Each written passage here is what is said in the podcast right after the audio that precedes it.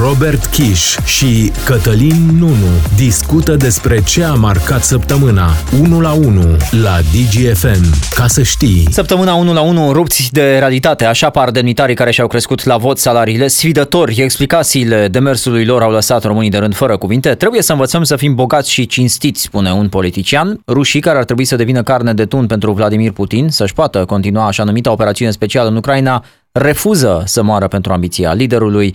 Economie la energie, dar pe banii consumatorului plătești acum prețul de anul trecut, primești banii înapoi la anul. Iată filozofia din spatele ordonanței care ar trebui să regleze prețurile la curent pentru această iarnă și noi detalii despre propunerile obscene făcute de un preot în biserică, marile scandaluri sexuale din Biserica Ortodoxă în această ediție 1 la 1.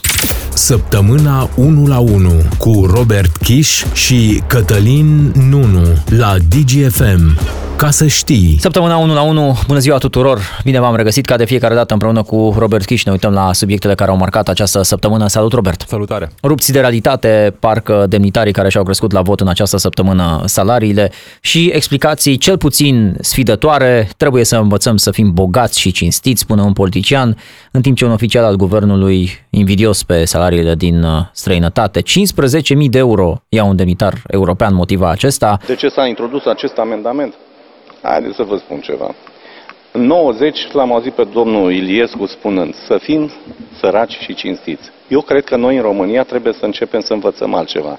Să devenim bogați și cinstiți și este mai bine, țara o va duce mai bine. Dacă, dacă mă uit la salariile demnitarilor din Uniunea Europeană, pot să fiu invidios. Ministrii din uh, uh, omologii, uh, nivelurile lor de salarizare depășesc uh, 15.000 de euro, în timp ce un demnitar al României are 2.500 de euro. A uitat însă să spună care ar fi contribuția lui pentru ca bugetul României să-și permită salarii ca afară și de ce, de exemplu, salariul minim al omului de rând nu e ca cel din Germania. O mutare tipică PSD care a lăsat din nou un offside pe partenerii de coaliție de la PNL, în timp ce liberalii luptă zilnic să își apere aceste măriri de salarii cu tot felul de argumente, Socialdemocrații, deși au votat cot la cot cu liberalii și cu cei din UDMR, anunță că nu mai susțin aceste majori, deci nu mai sunt de acord cu ceea ce au votat. Robert, să punem ordine în povestea asta cu salariile mărite și de ce am ajuns să plătim și parlamentarii. Asta pentru că, spun uh, inițiatorii, doi senatori UDMR au vrut să uh, alinieze legea. Pentru că până acum, de exemplu, când se calcula salariul unui demnitar, uh, se folosește acel, acea formulare, înmulțirea cu un coeficient a salariului minim pe economie în plată. Ținând cont că aceste majorări au fost înghețate în ultimii ani, raportarea la salariul minim se făcea la anii uh, precedenți, uh-huh. acolo unde s-au și făcut înghețările respective, motiv pentru care au pus în lege, într-un amendament, uh, această formulare la raportat la salariul uh, minim pe economie din 2021, ceea ce duce la o creștere a salariului demnitarilor undeva în jur de 2600, 2000 de lei, cam acolo, brut mă refer. Uh-huh. Adică în mână cam 1000, 1000 și ceva de lei. Bun, până la urmă, atunci când vorbim de salarizare în România, suntem cu toții de acord că e nevoie de salarii mai mari, așa cum spunea și ministrul uh, Marcel Boloș, uh, invidios pe salariile Uh, omologilor săi din uh, alte țări din Uniunea Europeană, cred că așa sunt și românii invidioși pe salariile altor europeni și ar vrea și ei salarii mai mari. Cu toții vrem venituri mai mari, nu cred că uh, își dorește cineva să aibă mai puțini bani. La fel cum discuția despre salariile bugetarilor trebuie pornită de la mențiunea importantă că sunt bugetari în țara asta care câștigă foarte, foarte puțin și au nevoie de măriri salariale, ținând cont de creșterea cheltuielilor, de facturile tot mai mari, de ratele tot mai mari. Însă, pe de altă parte, cred că demnitarii uh, din România ar trebui să fie primii care dau dovadă de solidaritate cu problemele prin care trec toți dintre noi.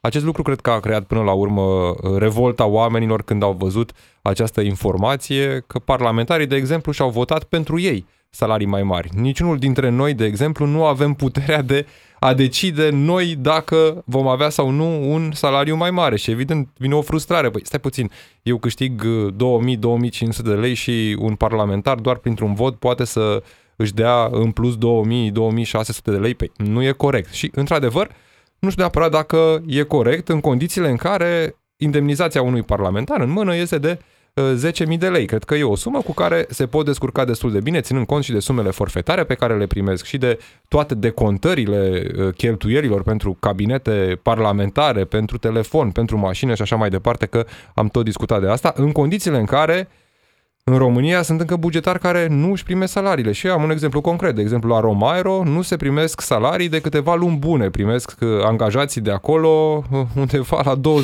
20% din salariu în fiecare lună, adică primesc vreo 600-700 de lei în condițiile în care trebuie să te descurci cu banii ăștia de la lună la lună și nu vă gândiți că directorii de la Romairo probabil nu cred că au problemele pe care le au uh, muncitorii de acolo. Ministrii care dau din colț în colț puși în fața acestei uh, dileme, de ce acum, de ce cu voi prima oară și mai ales de ce atât de repede? Am văzut în presă că s-ar mări cu 2000 de lei brut, care ar însemna 1000 de lei net. Așteptăm decizia în Camera Deputaților și discutăm după. Dumneavoastră? posibilitatea? Haideți să așteptăm uh, decizia Parlamentului și în funcție de asta, bineînțeles, uh, vom implementa această propunere Până pentru toate. decizia Parlamentului. Noi deocamdată, vă salariul dacă... meu, deocamdată salariul meu a rămas același. Deocamdată salariul meu a rămas același și uh, cred că e un salariu conform uh, statutului pe care l-am. Propunerea a venit din, n-a venit din partea guvernului, a venit din partea Parlamentului și acolo nu mă pot pronunța. Eu vă întreb părerea dumneavoastră, dacă vi se pare normal. Deocamdată nu mă pot pronunța, nu știu care au fost uh, argumentele pentru care, cu care au venit uh, parlamentarii pentru această creștere salarială. Ministrii ai guvernului și uh, alți oficiali guvernamentali sau din coaliție care uh, spuneau că erau doar în trecere, au aflat din presă, se întâmplă în Parlament, nu la guvern, deci uh, e cam treaba lor, dar vom vedea noi ce se întâmplă și în funcție de ce decide coaliția. Hai să uităm și la aspectul politic a poveștii astea. PSD care acum vine și spune că, deși a votat, vine și spune că nu susține genul ăsta de uh, mărire. Sunt convins că a fost o greșeală ceea ce s-a întâmplat ieri în Senat și Camera Deputaților va repara această greșeală. Să fie respinsă propunerea de la Senat. Și sunt parlamentar. Eu zic că indemnizația pe care o avem acum e absolut decent. Pe de altă parte, din nou, e un model uh, practic în, uh, în coaliție în ultima perioadă. Uh, punem întâi pe masă ce e de făcut și ulterior ne uităm dacă avem și soluții pentru povestea asta, adică și din bani, ce bani. Mai ales bani. Da. Nu Uh, nu există un impact bugetar pentru acea majorare, nu a trecut nimeni sursa de finanțare la acel amendament, efectiv a fost depus un amendament, s-a votat, a trecut în Senat și legea merge mai departe la Camera Deputaților, important de menționat că acolo practic e uh, Camera Decizională care va decide dacă rămân sau nu aceste uh, majorări.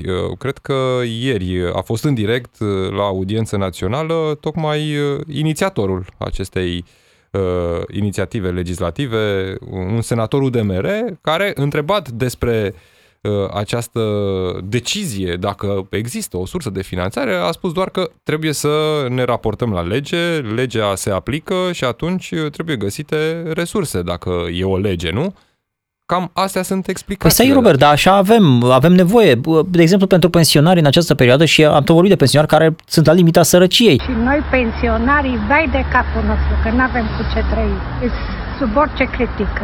Ne gândim dacă să luăm pâine astăzi sau să o lăsăm pe mâine. S-a tot vorbit, le-au tot arătat pe la televizor procente, că sunt 10, că sunt 15 procente și așa mai departe. Pentru ei, de ce nu s-a găsit la fel de repede? Că e lege. De ce n-au găsit la fel de repede bani ca să-i punem acolo înapoi? Poate pentru că parlamentarii sunt doar 450, nu? Și s-au gândit că, nu știu, mulți ah, e un 450 mai... cu 2000 de lei și e un impact uh, mai mic. Nu și rapiditatea cu care am, uh, am, am găsit să facem acest păi, lucru? Pensionarii pot merge în Parlament să voteze ei pentru majorarea propriilor pensii? Nu prea pot. Salariații pot merge ei în Parlament să-și voteze uh, majorarea propriilor salarii? Nu cred. Da, iată, parlamentarii au putut să facă asta. Acum, se pune și o întrebare corectă până la urmă. Își merită banii pe care îi câștigă? Au nevoie de banii respectiv? Nu zic. Uh, ca întotdeauna, nu e bine să generalizăm, dar am făcut ani de parlament și vă spun sigur, sigur, sigur că sunt mulți, foarte mulți parlamentari care nu își merită banii. Sunt foarte mulți parlamentari care nici măcar nu dau prin parlament. Să nu mai vorbim de inițiative legislative uh, pentru oamenii uh, care până la urmă i-au trimis acolo în parlament. Și totuși ministrii uh, se trezesc buimaci uh, cu bani în plus uh, în buzunar, fără să înțeleagă de unde vine toată povestea asta. Câteva cifre relevante, Robert. Țarii de bugetarilor au crescut acum o lună, din nou aici este lege, povestea aia cu un procent din toată creșterea, mă rog, sumele cuprinse între 70 și vreo 350 de lei sunt uh, sume brute, dar e o majorare care evident Vă nu dați seama, acoperă... net, acea majorare Da. de 70 de lei, ce nu înseamnă acoperă pentru nici un bugetar măcar, net? uh, cum să spun, un sfert din rata inflației, dacă e să 30 tot... de lei, nu e nimic. un pachet de țigări. Un polițist, de exemplu, primește pe hârtie vreo 4500 de lei. Există o grămadă de cazuri uh, din astea, dar rămâne în buzunar cu aproximativ 2500 de lei. E exact suma cu care parlamentarii au reușit să-și suplimenteze veniturile. Deci polițist în România, cu salariu pe hârtie, net, 2500 de lei. Așa cum toți bugetarii au primit pe inflație o creștere salarială pe inflație și vă spun încă o dată specific este punctul de vedere al UDMR, uh, este uh, corect din punctul nostru de vedere ca administrația locală să beneficieze Spune de dacă același regim. uh, scuza cu primarii stă în picioare. Uh, Apropo, pentru că ei au motivat așa, primarii, de fapt, măririle astea sunt pentru primari, dar dacă le-a făcut pentru primar, trebuie să le face pentru toată lumea. Dar uh, eu mi-aș aduce aminte de, de o declarație a unui reprezentant de la comune, de la sate, de la orașe, mă rog, ieșind de la guvern acum într-o, Mhm. într-o dintre săptămâni și spunea să nu uite oamenii ăștia de aici că pe noi se vor baza la alegeri. Domnul Ciolacu a zis că, domne, nu pică bine, nu dă bine la, la public, la dumneavoastră. Și am zis că dumneavoastră o să țipați, o să faceți gălăgie o lună și o să tăceți pe urmă. Pentru că le-am spus că noi vom fi cei care vor ridica steagul la alegeri. Și atunci dacă tu nu mă vezi acum, s-ar putea nici o să nu te văd data viitoare. Robert, sunt comunități locale în care tot bugetul se duce pe salarii. Adică aici poate că ar fi un pic de lucru, apropo de uh, reforme administrative și așa mai departe. Uh, Tu, tu mai mărești, mai adaugi încă ceva în plus la salariile unor primari din diferite comune, unde primarul are, cred că, cel mai mare venit din comuna Da, respectivă. Venitul primarului se raportează restul veniturilor. Și în situațiile astea mai merită să ții diverse comune, sate și așa mai departe, adică nu ar fi bine să începem de aici cu toată povestea asta. Dar Uh, nu tot începe pompezi nimeni, niște bani nimeni, acolo. Nimeni nu începe cu problemele adevărate ale României. Nimeni nu se ocupă de ele. Nimeni nu se ocupă de uh, reforma administrativ-teritorială, nimeni nu se ocupă de uh, reforma autorităților centrale, nimeni nu se ocupă de toate aceste lucruri care ar duce România mai departe, inclusiv digitalizarea despre care s-a tot vorbit și pe care o așteptăm, că e în diferiți pași Mhm. uh, până ajungem Da. să avem o Românie digitală, inclusiv digitalizarea rezolvă o mare parte din aceste probleme și astfel poate fi restructurat aparatul bugetar Păi, poate și nu mai plătești un eficientizat. funcționar cu salariu mărit acum ca, Ca să să mai împingă prindă un dosar hârtii. dintr-o parte în alta, nu? Despre ce se întâmplă pe front și despre ce se întâmplă în Rusia în această perioadă, rușii care ar trebui să devină carne de tun pentru Vladimir Putin, mai ales ca acesta să-și poată îndeplini ambiția pentru așa numită operațiune specială în Ucraina, refuză, refuză să moară pentru ambiția liderului, mii de oameni au protestat, deși pedepsele pot ajunge pentru protest până la 15 ani de închisoare, e subiectul în săptămâna 1 la 1 imediat. La DGFM sunt Robert Kiș și Cătălin Nunu în săptămâna 1 la 1. Ca să știi, Rușii care ar trebui să devină carne de tun pentru ambițiile lui Vladimir Putin refuză să plece la război. Practic, războiul a ajuns la ei acasă. Era ușor de privit de la televizor în această perioadă. Mii de oameni au protestat, deși pedepsele pentru proteste pot ajunge la peste 10 ani de închisoare. Poliția a ridicat practic tot ce a prins în aceste zile. поддержать предложение Министерства обороны и Генерального штаба о проведении в Российской Федерации частичной мобилизации. Mobilizarea anunțată de Vladimir Putin nu e însă pentru toată lumea. Am văzut exemple, unul extrem de cunoscut e fiul lui Pescov, e purtătorul de vorbe al lui Vladimir Putin. Între timp, rușii am văzut că țin la secret un articol din decretul de mobilizare, așa zisa mobilizare parțială. Kremlinul refuză să spună ce conține acel paragraf uh, 7 și de aici întrebarea, ce vrea de fapt Vladimir Putin cu această mobilizare, dacă îl va ajuta într-un fel? Și vedeam o analiză CNN care arăta că mobilizarea prevestește fix un dezastru pentru că Putin practic în acest moment nu mai are cum să îmbrace, să hrănească și să le pună pușca în mână, cum se spune acestor uh, militari pe care îi aduce cam cu arcanul, cu forța Robert, către războiul din Ucraina. Și atunci termenul de carne de tun cred că e un termen potrivit pentru ce vrea Vladimir Putin să facă uh, cu această mobilizare despre care spune el că e parțială, e mai mult sau mai puțin parțială. E o mobilizare destul de uh, importantă în condițiile în care uh, serviciul militar în Rusia, din câte știu, e obligatoriu, motiv Mhm. pentru care uh, s-au și speriat foarte mulți ruși. Iată, când uh, deja ajunge să te afecteze direct și cumva um, siguranța ta, poate și a familiei tale, că ești luat și trimis pe front, e pusă în pericol, începi să te gândești de două ori dacă vrei să mai rămâi în Rusia sau nu. Hai că poate fără, nu știu, telefon de la o, O firmă mai duci, occidentală, da. fără mâncare de la uh, un fast food occidental, poți să trăiești, dar atunci când uh, vine cineva și te ia cu arcanul și te trimite pe front să mori pentru Putin, începi să te întrebi dacă nu cumva uh, mai ai niște bani uh, ascunși pe sub uh, saltea să îi folosești pentru un bilet uh, de avion dus, să fugi din Rusia sau să uh, te îngrămădești la graniță să pleci din țară. Foarte puțini au fost cei care au ales calea protestului. Știm foarte bine cât de complicat e să protestezi în Rusia. Am și văzut urmările unor proteste destul de mici, putem Mhm. spune, totuși că au ieșit uh, câteva mii, cred că nu știu dacă au fost foarte multe mii de uh, ruși care să iasă în stradă și să protesteze uh, în față de această mobilizare anunțată de președintele lor.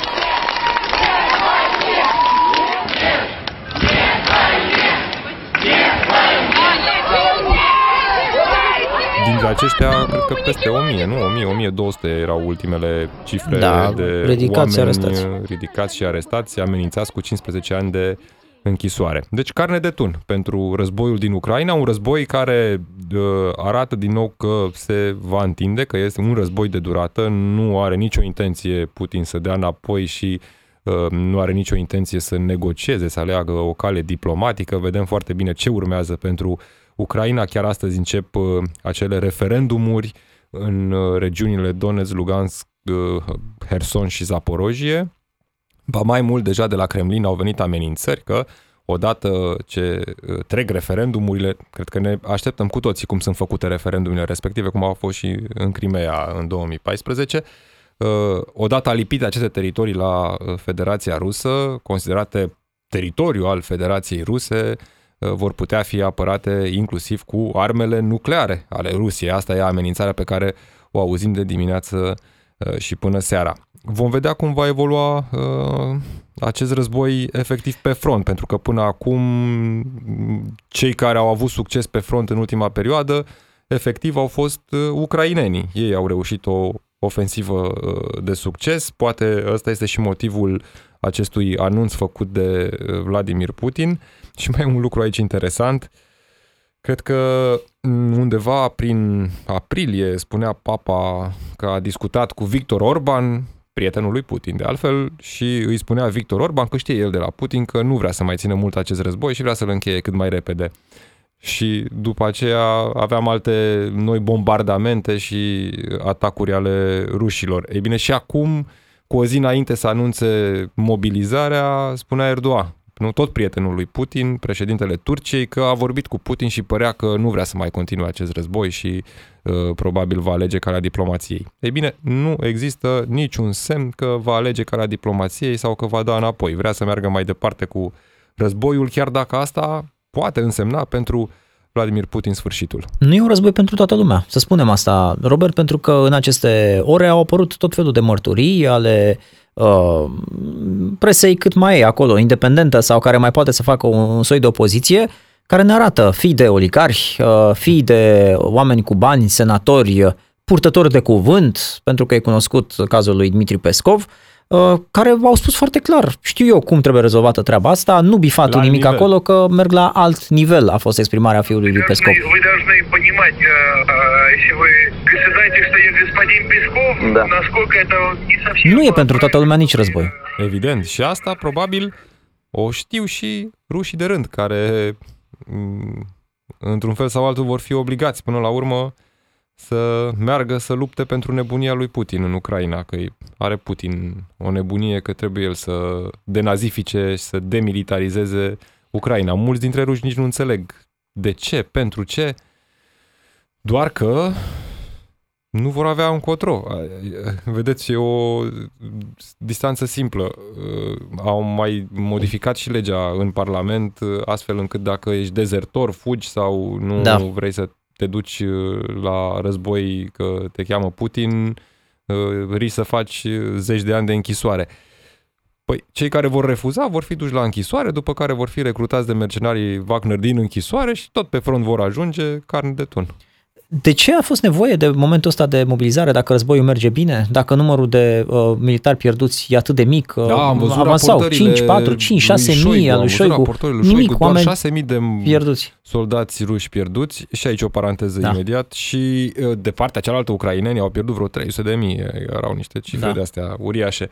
Uh, paranteză, 6.000 doar considerate forțe ale armatei ruse. Aici nu sunt uh, luați în calcul uh, cei care luptă din republicile separatiste din Ucraina, din Cecenia, din Wagner. Acum, Mhm. Ei nu sunt uh, trecuți la numărul respectiv uh, anunțat de Sergei Șoicu. 6.000 locuit cu 300 de mii, până la urmă, că asta este cifra pe care Șoigu avansează apropo de această mobilizare uh, parțială. Și mai e o chestiune, de ce e nevoie de o lege sau de uh, pistolul întâmplă ca să trimiți omul la război dacă avem o cauză nobilă, dacă ne apărăm patria, dacă suntem aici ca să luptăm pentru o cauză, sau e doar nebunia cuiva, e nebunia E cuiva, e, nebunia. clară treaba asta, uh, și mă trimiți acolo să mă întorc între patru scânduri, dacă se poate, ori cu o mașină de spălat, că a mai fost și situația asta. Păi cauza nobilă, cred în ea doar cei care nu or să meargă la război, nu? Oficialii de la Kremlin, credeți că vor merge ei pe front? Sau, nu știu, parlamentarii din Duma de Stat, propagandiștii lui Putin. Aș mai adăuga și această informație importantă. Ucraina și Rusia au făcut uh, primul cel mai mare schimb de prizonieri de la începutul acestei uh, invazii. E vorba de 215 ucrainieni. Printre ei sunt și luptătorii celebri, sau o parte dintre luptătorii celebri de la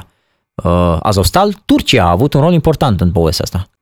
Economie, la energie, dar pe banul consumatorului plătește acum prețul de anul trecut, primești banii înapoi la anul, o filozofie complicată, dar uh, destul de simplu de pus în practică de autoritățile la noi care au uh, creat haos cu această ordonanță care trebuie să regleze prețurile la curent pentru această iarnă. E subiectul în săptămâna 1 la 1, imediat după știri.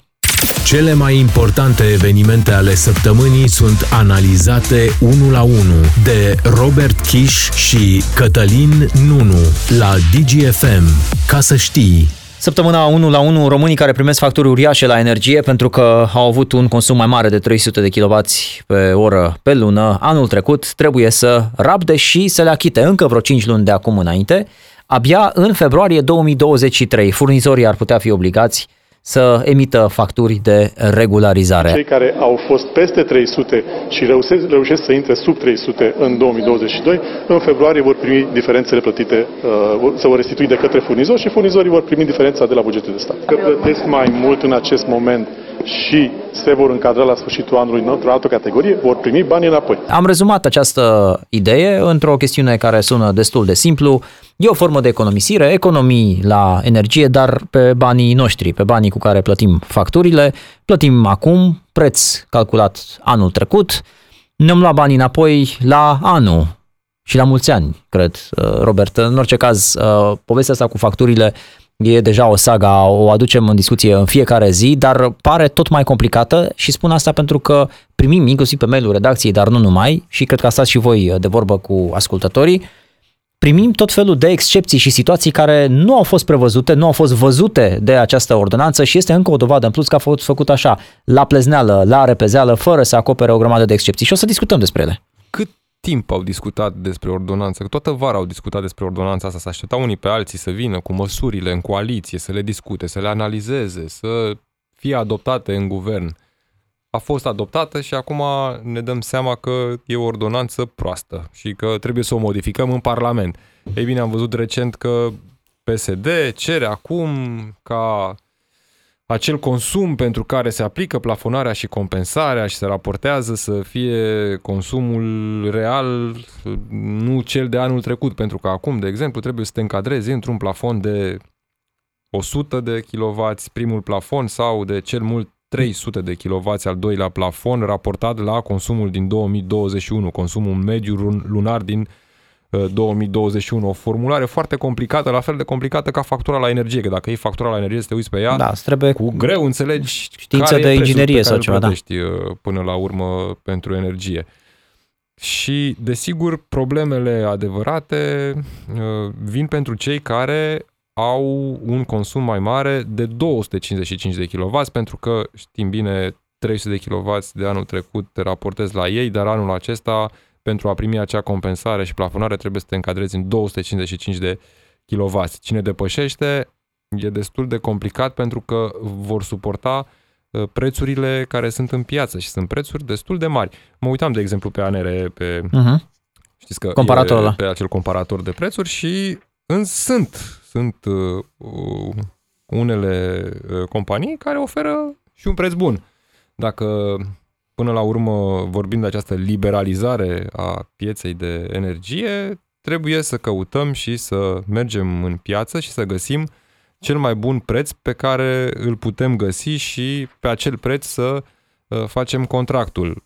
Pentru că sunt unele prețuri, de exemplu, care sunt sub uh, nivelul uh, plafonului uh, stabilit de guvern de 0,8, desigur dacă te încadrezi între 100 și 255 de kW. Și totuși uh, să scoatem din priză cât de mult, să facem economie cât de mult. Trebuie să evităm să risipim energia. Când plecăm de acasă, putem să permitem ca locuința să fie un pic mai rece. Dacă plecăm, putem să stingem lumina. Dacă nu ne dorim și nu se va întâmpla ca românii să stea în frig, cum nu se va întâmpla să li se stingă lumina, cum se spune. Toate aceste lucruri pe care vi le-am enumerat, le practic și eu la mine acasă. Uh, Va fi o iarnă scumpă din uh, această perspectivă. Sunt sfaturi uh, venite și de la uh, politicieni, dar ei nu vor mai avea grijă facturilor. Dacă mai au și măriri de salarii, presupun că nu va fi o problemă să plătească facturi mărite. Da, au de unde. Și dacă ne uităm la energie și a cât de cât pe piață mai găsim unele prețuri uh, acceptabile sau de cât de cât decente, nu știu ce decent în perioada asta, uh, în ceea ce privește prețul gazului natural, acolo e o mare durere pentru cei care nu se încadrează Mhm. uh-huh. în plafon, pentru că și la gaze naturale e stabilit un plafon uh, de către guvern.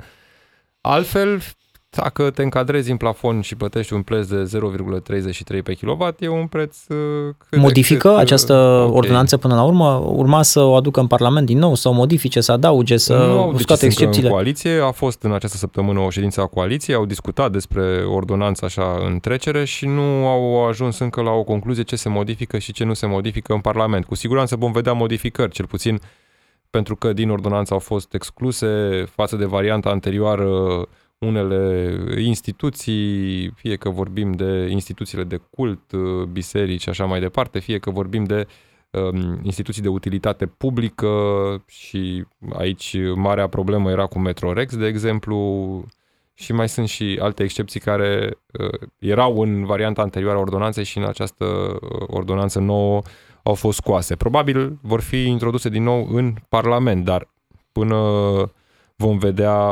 amendamentele, până vom vedea forma finală, știți bine care e procedura legislativă. Oho. Merge la Senat, la Senat se dezbate în comisii, se adoptă în plen, Trece de acolo iarna. merge la Camera Deputaților, la fel, comisii, plen, e totuși...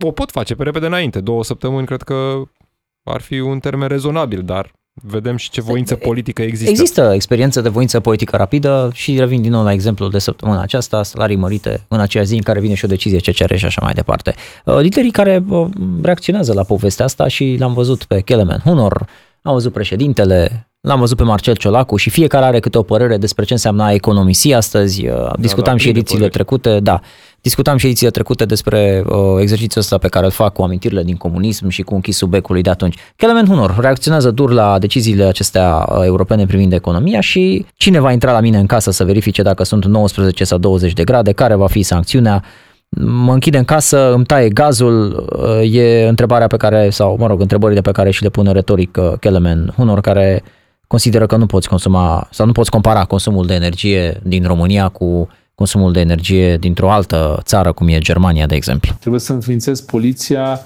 uh, de termometru, de temperatură în casă, să ce vrei să faci. Deci, nu- deci recomandări putem să facem, fiecare om poate economisi un pic, dar nu poți să spui că doar trebuie să stai la 18 grade, la 19 grade în casa ta. În instituțiile publice poți să uh, reglementezi altfel. Iar, iar revenim la acea discuție despre cum ne pune Uniunea Europeană să facem economie. Nu ne pune nimeni să facem economie. Facem economie pentru că dacă nu faci economie, plătești mai mult. Evident, nu? Mhm. E simplu. Dacă faci uh, risipă de energie sau gaz, plătești mai mult pentru risipa ta.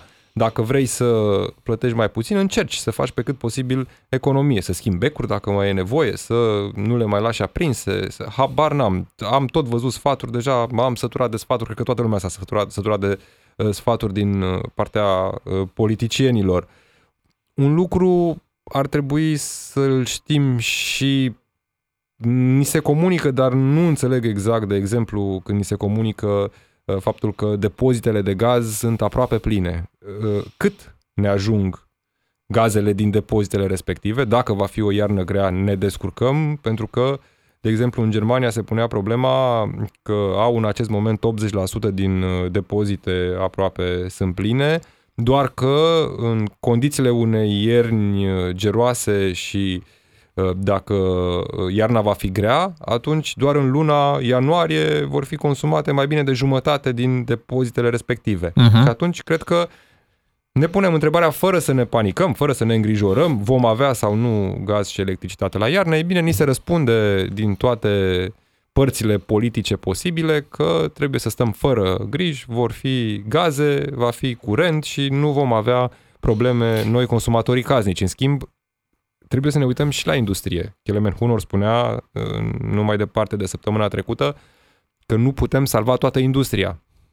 Vor fi ramuri, ramuri ale industriei care vor fi foarte afectate de această criză energetică și atunci cu siguranță problemele astea se răsfrâng nu doar la uh, nivelul uh, consumatorului casnic. Uite și câteva exemple apropo de modul ăsta în care e făcut uh, ordonanța. Cineva ne scria despre o garsonieră pe care o închiriază. Anul trecut, în luna septembrie, a avut chiriaș și au consumat peste 300. Din septembrie 2021 are o altă persoană în chirie, dar nu consumă mai mult de 200 de kW vara, 100 de kW uh, invers, 100 de kW iarna, 100 de kW uh, vara. Nedrept că acum el trebuie să se raporteze la un consum a unei persoane care a stat acolo, dar nu mai stă și așa mai departe. Și ce faci dacă ai vândut apartamentul? Ai stat anul trecut într-un apartament și acum l-ai vândut. Tu ai fost un mare consumator, ai stat toată, toată noaptea cu becurile aprinse și toate zilele. Iar condiționat și ce mai dădeai acolo, așa, da? Și acum apartamentul respectiv a fost vândut și vine altcineva să locuiască în apartament. Ce se întâmplă? Uite, încă o excepție.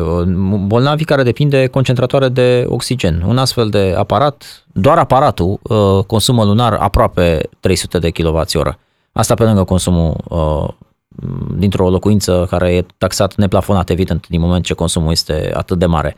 Și pentru un bolnav e nevoie ca minimum 16 ore pe zi să fie conectat Problema asta la un astfel de pe aparat. masa decidenților politici și înțeleg că există o analiză la nivelul guvernului pentru a vedea uh, în ce condiții și cum pot uh, ajuta aceste persoane care evident au nevoie uh, de da. susținere din partea Problema e, Robert, că statului. produce efecte acum deja. Adică până iese coaliția, până iese guvernul, până modifică ordonanța, până adaugă, oamenii primesc facturi. Oamenii se vor uita la facturile de câteva mii de lei și se vor întreba eu ce fac acum? O plătesc? Nu o plătesc? Rămân fără curent? Îmi taie curentul și eu trebuie să scot din priză concentratorul de oxigen și mă uit în stele? Ce să fac după aia? Adică lucrurile astea nu trebuiau clarificate înainte ca să nu mai spun că vin oamenii ăștia și dau sfaturi, cum uh, sunt tot felul de lideri din, din coaliție. Nimeni nu vorbește, de exemplu, despre ce am făcut sau ce am putea pune la produs rapid în această perioadă să mai aducem un kilowatt de energie în plus în rețeaua asta națională de energie electrică. Nu am făcut nimic în plus. Nu, a, ne-am gândit că am putea să deschidem niște centrale. Era, era iernut, nu? Aveam... Da, umblau după centrale pe cărbuni, să le deschidă, să le adauge, să le refacă, n-avea cine să le opereze, oamenii i-ați trimis prin șomaș tehnic și așa mai departe. Da, probleme pe care ar trebui să le rezolve, dar ai văzut, se rezolvă mai ușor uh, problemele lor decât uh, problemele României până la urmă, dar ca de fiecare dată dăm vina pe Bruxelles, nu? Îi auzim pe toți. Am auzit și pe Mihai Tudose cum Bruxelles a închis uh, minele din Valea Jiului, de exemplu. Ei bine, întâmplarea face să fiu din Valea Jiului și vă spun eu, minele de acolo nu au fost închise de Bruxelles. Mineritul din Valea Jiului nu a fost închis de Bruxelles. Mineritul din Valea Jiului a ajuns în halul în care a ajuns tot din cauza politicienilor, tot din cauza celor care au fost numiți de politicieni pe la conducerea complexului energetic, pe la uh, conducerea uh, minelor, se făcea retehnologizare la un moment dat. Și cum se făcea retehnologizarea la minele din Valea Jiului? Scoteau utilajele din mină, uh, le revopseau și le băgau înapoi ca utilaje noi, retehnologizare. Intrau oamenii ăia în fundul pământului în condiții totale de nesiguranță. Intrai și nu știai dacă Dar probabil că ieși afară să undeva mai zilei. cineva factura o Evident, retehnologizare facturile și se făceau, firmele de casă conectate la banul public uh, din zona respectivă duduiau, vilele creșteau. Azi plătim asta. Plătim în facturile pe care le primim în fiecare iarnă, Robert. Marile scandaluri din uh, Biserica uh, Ortodoxă, scandal sexual de această dată și sunt noi detalii despre propuneri obscene făcute de un preot chiar în biserică. Despre asta discutăm în săptămâna 1 la 1. Analize și explicații una și una în săptămâna 1 la 1 cu Robert Kiș și Cătălin Nunu la DGFM. Ca să știi. Săptămâna 1 la 1, din ce în ce mai multe femei povestesc cum părintele Visarion Alexa le-a făcut propuneri nepotrivite. Preotul nu avea nicio rușine în a le aborda pe tinere chiar într-o biserică. O victimă a dezvăluit uh, presei că și după ce respingea, de exemplu, avansurile preotului, acestea continuau pe rețele de socializare. Patriarhia a transmis că, în funcție de verdictul judecătorilor, acest preot ar putea fi uh, scos din hainele preoției, cum se spune. A reușit uh, preotul să scape de arestul preventiv, e sub control judiciar. Ba chiar l-am văzut zilele trecute încercând să dea cu subsemnatul în acest control judiciar, dar nu reușea să intre la poliție pentru că polițistul nu era acolo. Oricum, sunt uh, uh, plângeri depuse. Robert, o singură victimă, cel puțin până acum, a depus o plângere împotriva preotului pentru agresiune sexuală care uh, s-ar fi petrecut în luna aprilie și vom vedea că nu este singurul uh, scandal de acest tip care zguduie Biserica Ortodoxă de la noi. Hai să ne uităm la cum s-au petrecut lucrurile și spunem de la bun început că nu e un verdict pe care noi îl punem aici și nu suntem aici să punem verdicte. Uh, Evident că tot mai beneficiază de această prezumție de nevinovăție până când o instanță va decide dacă e sau nu vinovat acest preot. Avem însă o plângere penală făcută de o persoană. A existat o relație de prietenie de aproximativ 2 ani, deci relația de duhovnic a fost dublată de o relație de prietenie. Partea vătămată recunoaște acest lucru.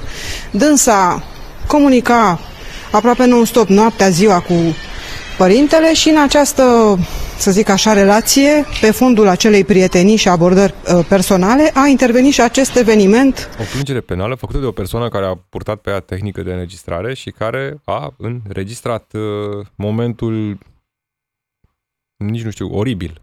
Nici știu dacă e suficient termenul. Obscen? Greu de explicat? Nici măcar. Sunt termene prea ușoare pentru uh, ceea ce a trebuit să îndure uh, victima respectivă a preotului, acum inculpat, Visarion Alexa.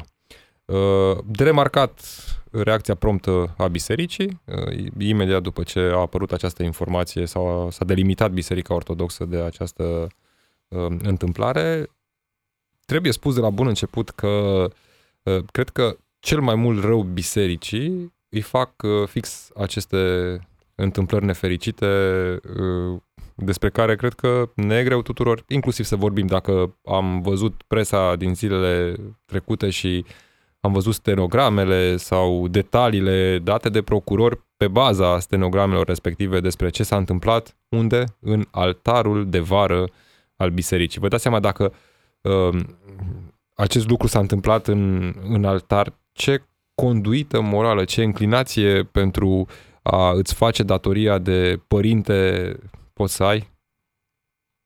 Și sunt detalii care uh, sunt de-a dreptul șocante. Uite, un termen, e, sunt detalii șocante acolo. Cum uh, s-a apropiat preotul de victimă, cum uh, a atins zonele intime, cum i-a luat mâna și a dus-o către uh-huh. zonele sale intime, detalii care nu pot fi desigur reproduse uh, pe post și care uh, până la urmă fac obiectul unui dosar penal. Vom vedea acum dacă uh, și alte victime uh, vor ajunge să depună plângere pentru că au mai apărut, dar aici cu mențiunea că sunt doar uh, niște uh, declarații fără acoperire neapărat da, pe care să o avem la mână. Și unele dintre ele chiar uh, anonime, așadar nu putem avea neapărat uh, încredere că sunt și, și realități, însă acest lucru care s-a întâmplat acolo, dacă ar fi să dăm uh-huh. uh, crezare stenogramelor și uh, procurorilor, uh, aceste lucruri sunt extrem, extrem de grave și cred că este foarte grav